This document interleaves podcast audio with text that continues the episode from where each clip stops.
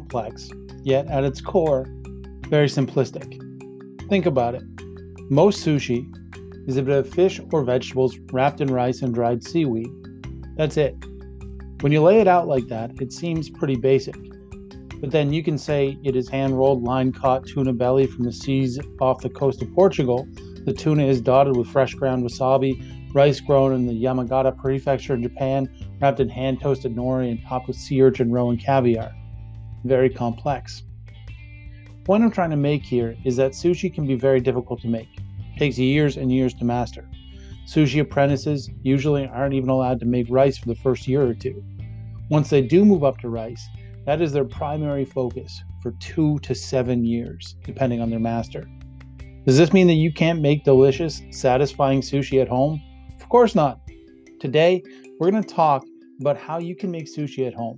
We're going to break it down into its individual parts so you can understand that delicious homemade sushi doesn't have to be really hard to make. I'm Chef Ben. This is Food in 5, and this is how to make homemade sushi. Yes, you can.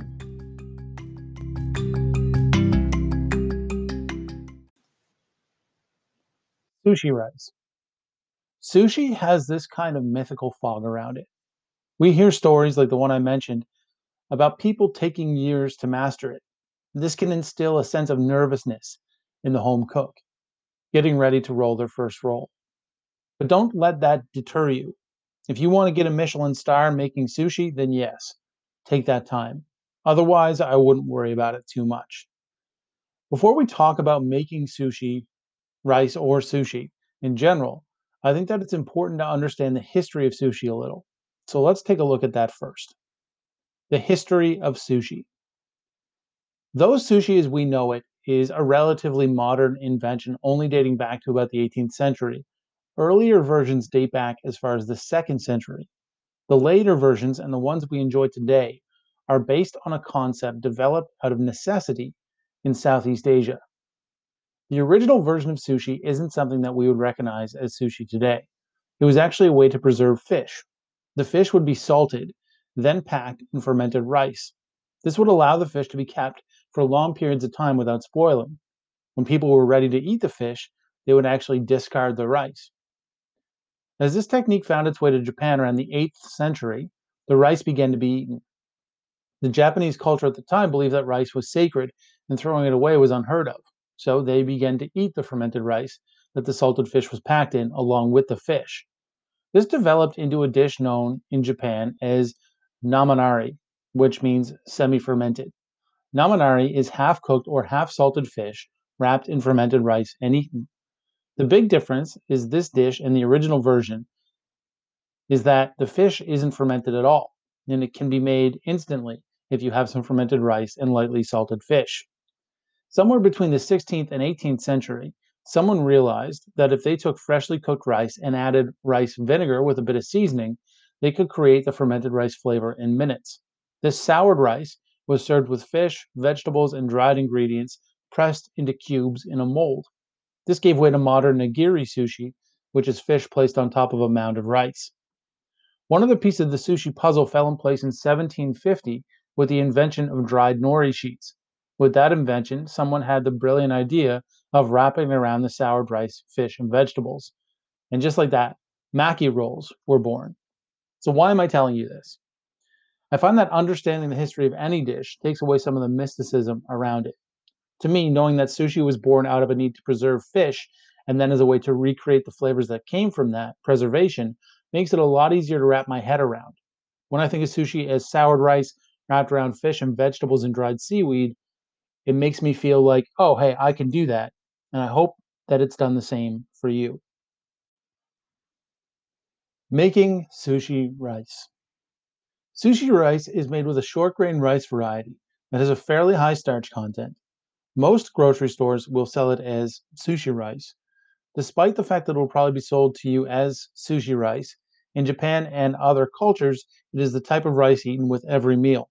It only really becomes sushi rice when seasoned with vinegar. To make sushi rice, follow the instructions on the rice package. At the same time the rice is cooking, combine two parts each rice vinegar and sugar and one part salt. It depends on how much rice you're using, But for two cups of uncooked rice, use two tablespoons of vinegar and sugar and one tablespoon of salt. Boil this mixture for one minute, then gently fold it into the cooked rice. Loosely cover the cooked rice, cooked and seasoned rice, and let it come to room temperature. Now, two cups may seem like a lot. Like if you make basmati rice and you use two cups of dried rice, you're going to get a lot of rice.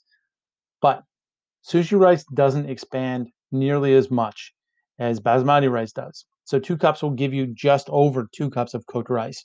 So that's how much you kind of want to feed a family, excuse me, to feed a family of four sushi. Now, rolling sushi. Sticky rice is sticky. Duh. That means that it sticks to just about everything. When making sushi, keep a bowl of room temperature water close by to dip your hands into. The rice won't stick to your hands if they're wet. I also always wrap my sushi mat in plastic wrap to keep it clean and tidy, and keep a damp cloth around to wipe the counter and the sushi mat after each roll. So let's talk about the sushi mat for a minute. You've probably seen these. They're thin strips of bamboo tied together with string, so they're flexible and can roll. You can buy these in most grocery stores. Um, and if you can't find them in a grocery store, you can order them off Amazon. You can get them in any Asian grocery store. Uh, and they are a necessity if you're making sushi or you're making sushi rolls. If you're just making nigiri or something like that, it's fine. But for maki rolls, you will definitely need it. Uh, and it's best to wrap it in plastic wrap just to keep it clean. To roll sushi, lay the mat flat on the counter and place a sheet of nori on it. For a full sheet of nori, large rolls, use about half a cup of cooked rice. For half sheets, small rolls, use about a quarter cup. Use your hands, make sure they're wet, to spread the rice in an even layer across the nori. Make sure you leave a lip at the top of the nori sheet. The bottom is closest to you.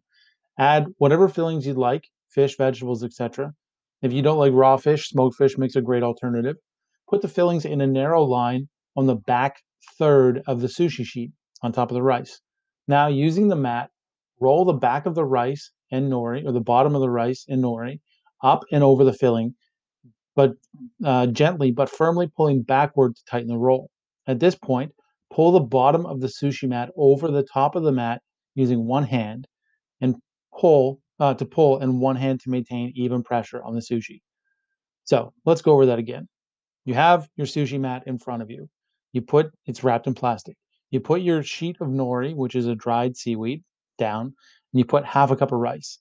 Leave a, a half inch lip at the top of the sushi mat. I'm sorry, at the top of the nori sheet. Spread your rice out evenly, then put your fillings in the bottom third in a straight line. Now, lift the sushi mat from the bottom and roll the nori and rice up over the filling, and then just kind of gently pull back on the sushi mat to tighten everything. Grab the top of the mat with one hand and push it forward with your other hand to finish rolling the sushi. And the mat should come out the bottom on the on the back side and the sushi should be just left on your cutting board. Take some practice. You're not going to get it the first time. You'll definitely need to get a feel for it. You'll need to get a feel for how much rice to use, how how to evenly spread it, um, how much filling to use, and you can use a full sheet of nori or a half sheet if you prefer. Um, but it don't beat yourself up if the first couple of times you make this it doesn't look great. It is going to take some practice. Sushi filling. I find it challenging to find sushi grade fish. Because of this, I generally use smoked fish like cold smoked salmon or hot smoked mackerel. I'll pair these with cucumbers and wasabi, just roll them on their own or top them with spicy mayo. One of my favorite rolls is sweet potato and avocado. Sweet potato is best when tempura battered and fried, but steamed or roasted sweet potato works well as well. I also like rolls with carrots, cucumber, radish, and spicy mayo. Point here is that you roll whatever you want into your sushi. You can follow tradition or go crazy and make a really unique roll. That's completely up to you.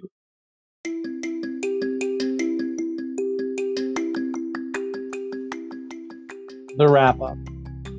What I hope you take away from this is that you can make sushi. Yes, you can make sushi at home. I don't care what skill level, age, or whatever, you can do it. It may take you a few times to get the hang of how exactly to roll the sushi, but once you nail that down, you are set. And if you like sushi but have never made it at home, you're seriously missing out. You can have all you can eat sushi for a fraction of the cost of buying it at a restaurant, and it's a lot of fun to make. Please give it a shot. And if you're wondering where to buy the ingredients, it's more than likely that your local grocery store has everything you need. You'll find the rice and the nori in either the uh, international food section or in the seafood department uh, is where you'll commonly find it.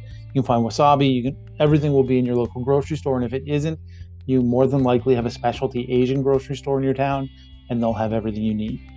Thank you so much for listening, and thank you so much to Mary Jane for recommending this episode. I hope that you enjoyed it, Mary Jane.